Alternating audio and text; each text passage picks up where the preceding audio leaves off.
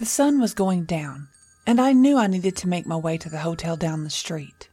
Travelers around these parts were still brutal, and I didn't want to get caught out here alone with them after dark. Once I was settled into bed and about to fall asleep, I caught a shadow moving out of the corner of my eye. Suddenly, I found myself unable to breathe. The room went pitch black, and all I could feel was a pair of hands around my throat. I tried to fight it off, but there was nothing to fight. I kicked and I tried to scream, but nothing. Just nothing. I felt my life slipping away with that last breath that left my body lifeless.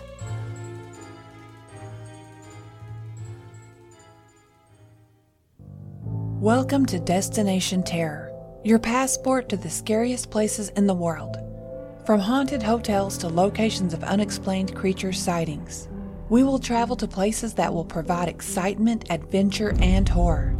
Today we are discussing the Magnolia Hotel in Seguin, Texas, dubbed the Texas Horror Hotel by the Ghost Adventures show from the Travel Channel. So if you're into travel and all things scary, listen close and you might just discover your next exciting adventure destination. But hopefully, not your final destination.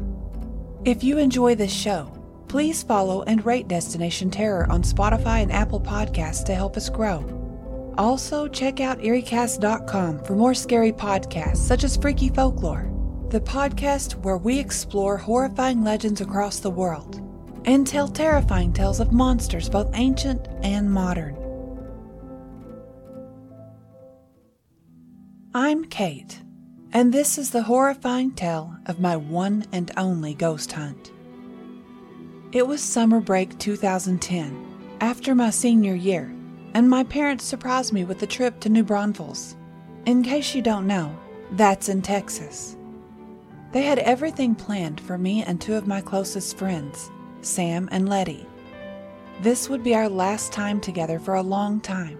Sam was headed out of state for college in a month, and Letty was leaving to travel abroad for the next two years. I was also starting college in the fall, about an hour from my home. This would be our last chance to be kids before entering the real world. I was excited to float down the Comal River and enjoy two days of pure leisure bliss with my friends, reminiscing and laughing. After two days of floating down the river, we were exhausted and looking more like red lobsters than teenagers with good sense. We decided to take in the sights instead of roasting in the sun again. The Texas heat was no joke. It wasn't long before Sam spotted a sign that said, Ghost Tours, and she practically begged us to go. She was behaving more like a toddler than an almost adult. She won. I was hesitant to go, considering ghosts weren't my thing. I wasn't even sure if such a thing could actually exist. While I knew I would enjoy learning about the history around the town, I wasn't so sure about the things that go bump in the night. I do love history, and this place was overflowing with incredible life altering events. Although history and legend seem to be intertwined into one here, it seems to be that way in the surrounding towns as well. By the end of the tour, even my logical mind was wondering and open to the possibility of ghosts. My head was so full of all the local haunts, history, and mysteries, but my mind kept wandering back to the murder of young Emma Volker, a young girl who was murdered in her own bed. The story of her death, her killer, and her ghost is legendary. We had been to the site of her death, her grave, and where her killer had been gunned down in his jail cell. But there was one more significant location connected to the girl that we had yet to see the Magnolia Hotel. It was in the neighboring town of Seguin, which was only 15 miles away. We knew it would be getting dark soon, but we couldn't resist. We were leaving in the morning, so it was now or never. At this point, Sam had gone into full ghost hunting mode, while Letty was just along for the ride completely unbothered by all the ghost stories. She was just happy we were together. We were just a few miles out of Seguin when a large animal jumped out in front of my car. I slammed on my brakes and swerved into the oncoming lane of traffic trying to dodge the large animal. Then I had to jerk back just in time to miss an 18 wheeler that was coming straight for my car. Astonishingly enough, we made it to the shoulder of the road unharmed. I was in tears when I looked around to check on my friends, thinking I had just killed them. They were both in shock and terrified. Sam asked, What the hell was that, Kate? Are you trying to kill us all? Letty added, You didn't have to kill me to keep me from going to Europe, you know. Sam and I both looked at her and couldn't help but break into crying laughter. I am so sorry, you guys. Something ran out in front of the car. It was big. I think I missed it, but I'm going to get out and check. Good idea, said Sam. Uh, I'll wait here if you don't mind. Still might throw up. Letty said from the back seat. It wasn't dark yet, but we were losing daylight. I was holding my breath, praying I didn't damage my mom's car. I was so relieved when I realized there wasn't a scratch on it. Sam laughed and nudged my shoulder. You lucky devil. Your mom would have killed you. I didn't know whether to laugh or cry at that moment. That thing was the size of a horse. I don't know how I didn't hit it. Sam shrugged. Consider yourself lucky. Now let's get out of here. I nodded in agreement.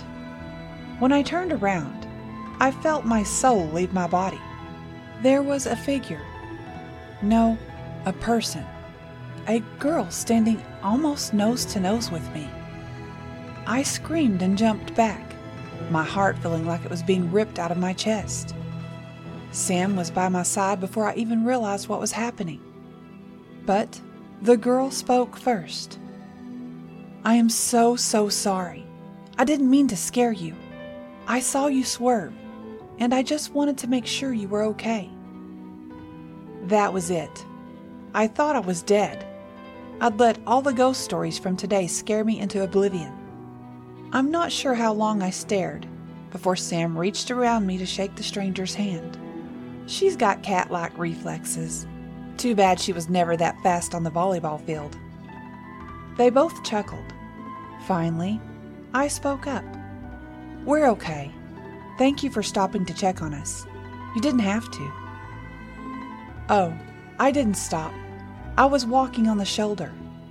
I'm headed into town to check out some of the local scary stuff. No way! Sam blurted.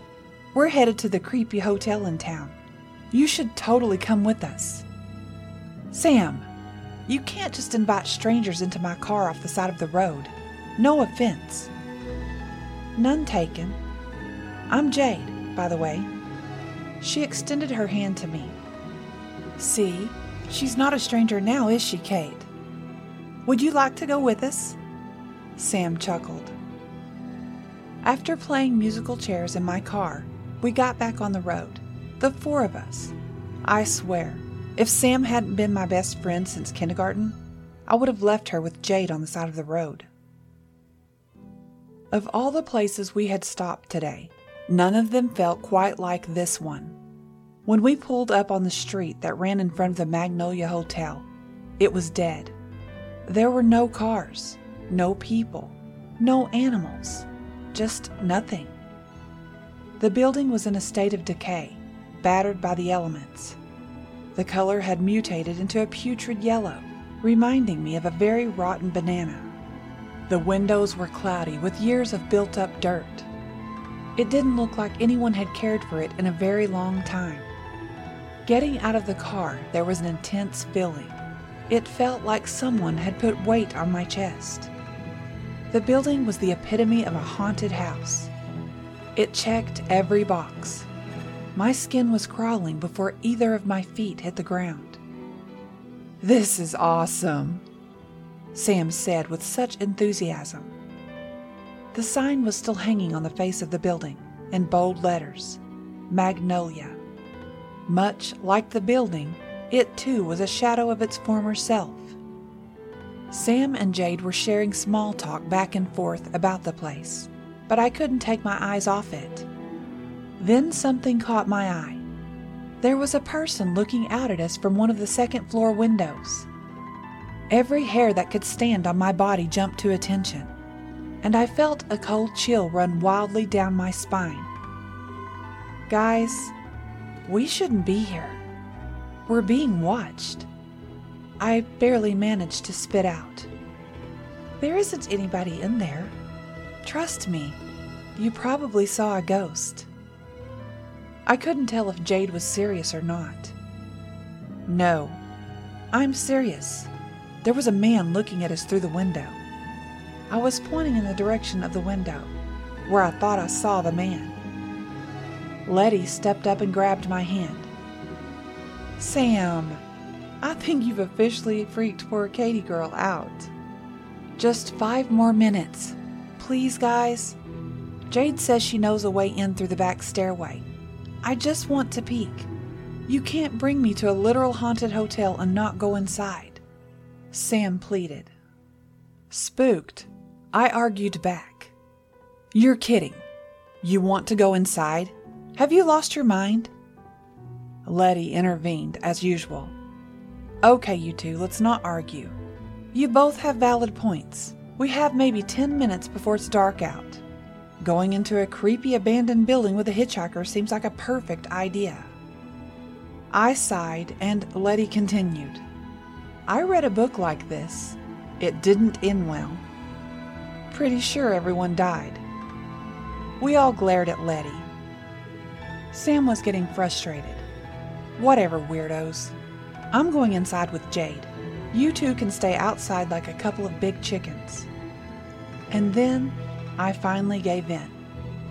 Fine, let's get this over with. You know we're all going to catch a breaking and entering charge. But you only live once, right?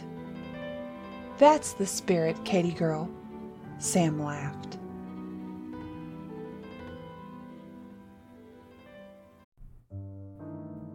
This episode is sponsored by June's Journey. What is horror to you? Monsters? Murder? Mystery? Well, if human monsters are your thing, June's Journey is the game for you, albeit in a more light-hearted tone. June's Journey is a hidden object game with a thrilling murder mystery set in the roaring 20s. You play as June on the hunt for your sister's murderer Discover clues through exciting hidden object scenes with beautiful and atmospheric illustrations and music. Victory brings you closer to new plot points and suspenseful answers. When not hunting for clues, you can customize your own luxurious estate island with gardens, buildings, and decor. Or chat and play with or against other players too, in the Detective Club, where you could even put your skills to the test in the Detective League. June's Journey is both relaxing and fun to play, with my busy schedule, I find it's the perfect game to pick up and play whenever I've got a free moment. It doesn't demand too much time, and it's pretty satisfying solving puzzles quickly and unlocking new clues. Can you crack the case? Download June's Journey for free today on iOS and Android. The Magnolia Hotel in Seguin, Texas, is claimed to be one of the most haunted places in the state. From its dark, twisted underbelly to the spirits claim to still roam the grounds, it exudes an air of mystery. Seguin itself stands as one of the oldest towns in Texas, tracing its roots back to 1838 when a small group of frontier rangers who had fought for Texas independence established it. Originally named Walnut Springs due to its nearby water sources, the town's identity evolved.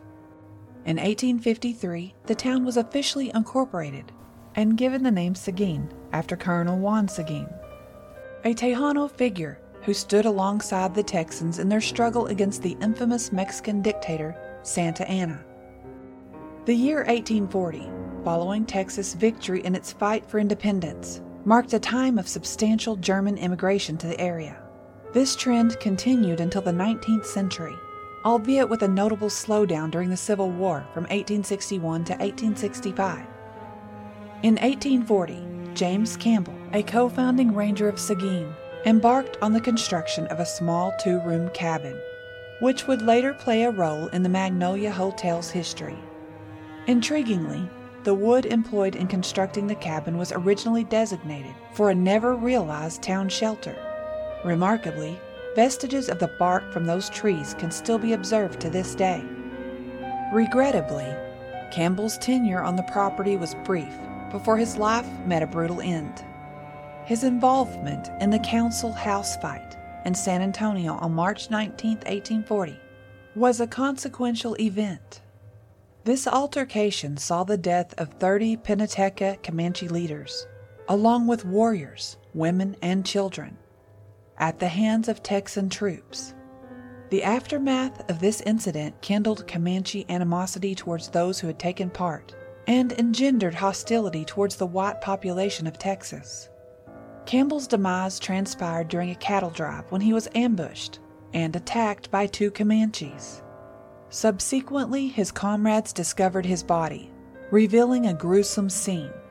He had been stabbed 27 times, scalped, robbed of his horses and possessions, and left for dead. They laid him to rest at the location of the assault, a mere mile away from the cabin. Although his physical demise did not occur within the walls of the Magnolia, his spirit is said to linger. Some assert they can hear the creaking of his rocking chair or catch a whiff of cigar smoke, suggesting his ethereal presence. Following Campbell's passing, Joseph F. Johnston stepped onto the scene. In 1844, Johnston purchased the cabin, subsequently constructing the original three room hotel using limecrete behind the cabin. This establishment evolved into Seguin's first stagecoach stop, playing host to various events over the ensuing years. Notably, the hotel bore witness to the union of famous Texas Ranger Captain John Jack Coffee Hays and Susan Calvert in 1847. Their nuptials were officiated by the hotel's owner and Susan's father. In a time when the town lacked a newspaper, the hotel became a gathering point for locals seeking to exchange news and information. The early years of the hotel were marked by frequent changes in ownership, leading to numerous additions and alterations to both the building and its surrounding grounds. Amidst these changes, a substantial raid shelter was also erected alongside the existing structures. This shelter had a multitude of roles over the course of decades, it initially served as the first jail for the town of Seguin, and the unimaginable horrors that transpired within its subterranean confines are chilling. Earning the dubious distinction of being considered the worst jail in Texas is a notable feat, especially considering the state's historical context. The exact duration of its use as a jail remains unclear, yet it endured long enough for the town to construct its own facility forever branding the Magnolia as one of Texas's most notorious jails. Adjacent to the hotel, there stood a renowned hanging tree, a grim witness to lawless times. Beneath its branches, many met their fate at the end of a rope. In later years, the shelter assumed the role of safeguarding locals against Comanche raids. Subsequently, during the era of Prohibition, it transformed into a speakeasy Interestingly, some of the hotel's darkest moments trace back to its earliest days. In the year 1850, Dr. William Reed and William Carpenter undertook a monumental addition, a substantial wooden structure that linked the original cabin to the three room building constructed by Johnson. This expansion elevated the Magnolia to the status of Seguin's largest hotel at the time. With aspirations to establish the Magnolia as a coveted destination, Reed and Carpenter curated an elegant and inviting atmosphere, making it a preferred rest stop for the arduous journeys across Texas. During this period, a bell from the Alamo graced the hotel's front lawn, its chime signaling the arrival of stagecoaches and the call for meals. This bell retained its place until the year 1900, when the Daughters of the Republic took it back to its original home the Alamo. Under their ownership, the hotel thrived for many years.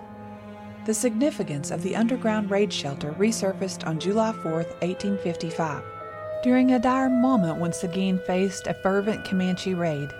Amid the panic and terror, three men were kidnapped, prompting women and children to seek refuge beneath the sheltering arms of the magnolia tree. Faced with adversity, they banded together, fashioning bullets and sharpening knives to pass the tense hours. In 1859, the hotel exchanged hands once more, finding new owners in Thomas Dickey Johnston and his wife, Catherine Calvert Johnston. Despite the challenges posed by the Civil War, they upheld the hotel's operation and prosperity. However, the hotel's history took a sinister turn on July 22, 1874, when it unwittingly opened its doors to a cold blooded killer. Under the shroud of night, Wilhelm Faust embarked on a sinister mission. Riding for two arduous hours, he reached the home of the Volker family in New Braunfels. Stealthily entering through the back door, he advanced to the bedroom of 12 year old Emma Volker. With an axe in hand, he carried out a brutal attack on the figure lying on the floor beside the bed. Tragically, the victim he believed to be his wife, Helena Faust, turned out to be young Emma. Faust's error became painfully apparent, but too late to undo the horrific act. Helena awoke amidst the chaos, only to endure a strike across her face that robbed her of her sight for the remainder of her days. Despite her survival, she remained unable to identify her assailant. Faust fled the scene, seeking refuge at the Magnolia Hotel. As the sun rose the following morning, news of the shocking murder had already spread far and wide. Amidst the unfolding chaos, a murderer remained at large. Faust had ostensibly left for a business trip in Seguin convincing his wife Helena to stay at the Volker residence, a common practice in the past. Speculation swirled, suggesting that he had even instructed her to sleep on the floor beside the bed on multiple occasions. Rumors circulated that his affections were directed towards his wife's sister, fueling suspicions of his desire to eliminate his wife. Beyond these conjectures, his seeming lack of concern for his wife, who had narrowly escaped death, cast further suspicion on him. Despite his later confession, it took two years and a substantial amount of evidence to finally secure Faust's conviction for Emma's murder. While detained at the Comal County Jail, Faust allegedly confessed to multiple murders, inciting local outrage and necessitating his relocation to the Comal courthouse. Yet these efforts were thwarted when an unidentified gunman shot Faust through his cell window. Though widely believed to be Julian Volker, Emma's father, this theory was never conclusively proven. Throughout this ordeal, Helena steadfastly refused to believe in Wilhelm's guilt, even after his confession. Remarkably, the room Faust occupied at the Magnolia, after the murder, is said to be haunted by his lingering spirit. Owners and visitors alike also claim that the ghost of young Emma remains intertwined with her killer and the hotel throughout the passage of time. Following the Civil War, Texas embarked on the Reconstruction era. During this transformative period, the hotel became a base of operations for Union soldiers, with the underground shelter even serving as lodging for the troops. President Ulysses S. Grant himself stayed at the establishment while overseeing the Army's supervision of the reconstruction of the former Confederate states. Echoes of this time are still evident, with relics like bullets left behind by the soldiers. By the 1800s, the hotel had resumed its operations, thriving for nearly five decades. It even had a role to play during the Prohibition era, operating as a speakeasy the raid shelter continued to be a concealed refuge, a hidden spot for smugglers, complete with an escape tunnel in the event of a raid. After serving as a hotel for eight decades, the Lanham family acquired the building in 1927, converting it into apartments on the upper floors, while making it their home on the ground level. Their stewardship of the historic structure endured until their passing, ultimately leaving the legacy to their descendants. However, a somber period would follow the Magnolia. Once a bustling hub, it was abandoned and left to decay for over three decades, During this time, it became a haven for less savory individuals passing through Seguin. The building's plight was so dire that it found itself on Texas' list of most endangered landmarks in a last-ditch effort at preservation before potential destruction. In a twist of fate, luck smiled upon the Magnolia once more in 2013 when Aaron and Jim Getty took on the monumental task of purchasing the historic building. The state of disrepair was alarming, with rooms filled with remnants of squatters' presence. Undeterred by the challenges, Aaron and Jim embarked on a mission to restore the building to its former glory, aiming to revive its 1850s ambience. While their restoration endeavors began with grand aspirations, they soon found themselves entangled in a surge of paranormal activity that rattled contractors and caused significant setbacks. Not backing down in the face of spectral manifestations, Aaron and Jim recognized the need to coexist with these ethereal entities. Seeking assistance, they enlisted a well known local psychic to aid Aaron in communicating with the spirits and identifying their presence. Aaron Getty possesses the unique ability to communicate with these spirits, complemented by her reputation as a distinguished historian and published author. Her skill in spirit communication, coupled with her historical expertise, has greatly aided in identifying the lingering souls within the building. Thus far, they have uncovered the presence of 13 spirits, each seemingly tied to the hotel due to a tragic demise or a deep seated attachment. Throughout the restoration process, the Getty family remained committed to preserving as much of the historical fabric as possible. While they renovated a small section of the upstairs, which they transformed into an Airbnb for those seeking a first hand encounter with the spirits, they deliberately left the remaining areas untouched. Stepping into the unrenovated section is akin to a journey back in time, devoid of modern amenities such as electricity, air conditioning, and running water. The floors have been stripped down to their wooden origins, revealing the layers on the walls and the diverse materials used throughout the building's history. It's a hauntingly beautiful experience, resonating with the past. The uncharted territory upstairs feels akin to navigating through a living museum. Each room is christened with the name of its spectral inhabitant. There, in the front right room on the second floor, resides the spirit of the murderer Faust. Surprisingly, Getty senses an aura of cowardice emanating from his essence, a stark contrast to her initial expectations of unease or anger.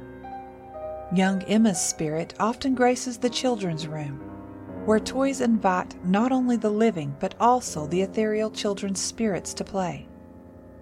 Madame Pink Rosebud, a permanent resident of the Magnolia, was known for her exceptional kindness and generosity until the day she inexplicably vanished. Another wandering spirit is Idella Lampkin, a local psychic who spent much of her time at the hotel conducting psychic readings for passing guests. Now turning attention to the spirit known as Itzy. This entity finds its domain in a small room on the back side of the second story, featuring a closet and two windows. During renovations, Getty reported hearing the closet open and close in that room, accompanied by the faint strains of a haunting melody. The itsy bitsy spider crawled up the water spout. This spectral presence earned the moniker Itzy. Subsequently, it was revealed that the room had once accommodated a single mother and her daughter, long term residents. The mother would leave her daughter there while she worked, and the closet became a refuge when the young girl felt scared. This little girl's name was Izzy. Over the span of a century and a half, the Magnolia has been a witness to myriad tragedies, murders, illnesses, and self inflicted deaths. These spirits, each with a distinct story to tell, remain as poignant echoes of history. In the decades since the Getty family assumed ownership of the Magnolia, remarkable transformations have occurred, with much more still to come. The site has become a magnet for paranormal researchers, investigators, and television shows, all united in the discovery of a singular truth. Entering the Magnolia means being in the company of more than just the living.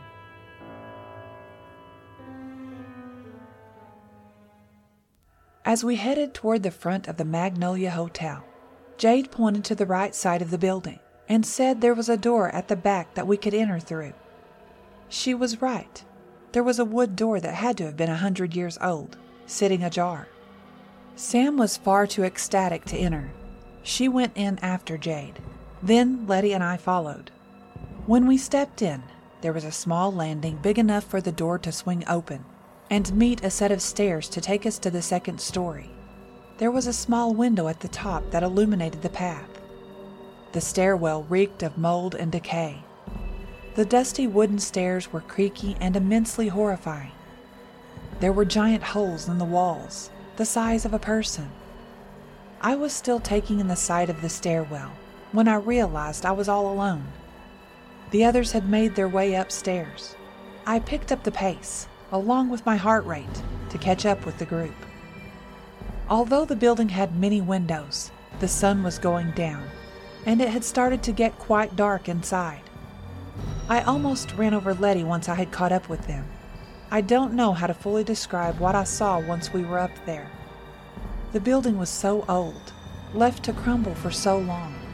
There were piles and piles of filth left behind by squatters and drug users. The wall layers were peeling and falling to the floor, revealing 200 years of paint, wallpaper, and drywall, layer after layer. The ceiling was very much the same, layers peeling and falling. Don't get me started on the smell. It was a ghastly scent, a combination of garbage, mold, and decay. I had to pull my shirt up over my nose to help dampen the stench. I begged Sam to make the tour quick. I wasn't sure how long I could handle the smell. We had to pass through a doorway and a small hallway that led to the rest of the building. It was more of the same peeling walls, creaky floorboards, dirt, stench, and vandalism. We made our way to the front corner of the building, to the room where I saw the man watching us from the street. The room was empty. There was no sign that anyone had been there in quite some time either. I could have sworn there had been a man in here, though. I walked over to the window to look outside when I felt a pair of hands reach around my waist. I just knew Sam had been waiting to catch me off guard and try to scare me. But when I reached down to grab the hand, there wasn't one. I spun around so fast I almost fell. No one was standing anywhere close enough to touch me. Gu guys, guys, something just touched me. I was in full panic mode. I didn't imagine that. I want to get the hell out of here now. Sam walked over and grabbed my hand. It's okay, Katie girl. There's nobody here that can hurt you. But come on, we can go. Jade said this was the room the murderer stayed in after killing that little girl. Guess the rumors are true. He still lives here. I know she was trying to make light of the situation, so I wouldn't bolt and leave them. But a disembodied person just touched me. I must be dreaming. We had made it back to the small hallway that we had walked through on our way in. Jade stopped and looked up. There was the entrance to the attic, just a small square cut right out of the ceiling. She smiled and said, This is where I stay. Maybe one day you'll come visit me again. Sam, Letty, and I all gave each other awkward side eye. Wait, you live in the attic of this dump? Sam protested. Well, not exactly by choice. Shh, he's coming. You must get out of here, now. If he finds you. We were completely paralyzed where we stood, the look of absolute horror on her face. We could hear loud, thundering footsteps overhead. An angry man's voice bellowed Jade! Jade had tears in her eyes when she told us again to run. I wasn't prepared for what happened next. A ghastly, unnaturally large arm, with fingers so long they appeared to be claws, reached down out of the attic hole and grabbed Jade by the throat. She let out the most horrifying cry I had ever heard. The fingers dug into her throat and ripped it out. In unison, the three of us started screaming and turned to run. The door in the small hallway behind us slammed shut. With such force, I was sure it broke. It was so dark at this point we couldn't see a damn thing, but we were running. When we reached the stairwell, I tripped and fell all the way down. Sam and Letty came running down after my tumbling body. They scooped me up and dragged me the rest of the way outside and all the way to my car. We were all shaking and crying so hard, I was unable to drive. So Sam jumped into the driver's seat and we sped away. Letty picked up her phone and dialed 911. She tried explaining what we had just witnessed, but it was impossible. Sam pulled over a couple of blocks from the building. She kicked the door open and emptied the contents of her stomach on the road. I had already lost mine in the back seat. None of us said a word for a long time. We were just trying to take in what we had just seen. We refused to return to the location, so the officers hauled us down to their local station. They asked to speak to us individually. I just knew we were in deep trouble. Four went in, and three came out. They put me in a small interrogation room with white walls that reeked of dirty socks. An officer walked in and sat down at the table across from me and released a heavy sigh before he started to speak. Well, whose idea was this little prank? I know we're a small department and things get a little dull around here, but y'all just cost this county a lot of money. I was confused. Prank? What are you talking about? I just watched a girl get her throat ripped out. How is that a prank? The officer just shook his head. We searched the whole building, inside and out. There wasn't a single drop of blood, let alone a mutilated body and a murderer. My head was spinning. No body? No blood? I know what we saw. I want to call my parents, was all I could muster through my tear filled eyes. I thought I was going to throw up again. The officer informed me that they had called our parents hours ago and that they should be there soon. The next four hours were brutal, waiting for their arrival and for the department to let us go. Mom and Dad took us back to the hotel that we'd been staying in. They wanted us to bathe, eat, and rest before we told them what happened. They believed every word we said without even questioning it. Sam, you talked to her the whole time we were together what did she say? Did she tell you where she was from? Anything? Sam shook her head like she was trying to remember some forgotten memories. I don't remember anything she said to me. It's like the conversations are cloudy and I can't remember. Letty finally speaks up and says, Do you think she was another one of the ghosts?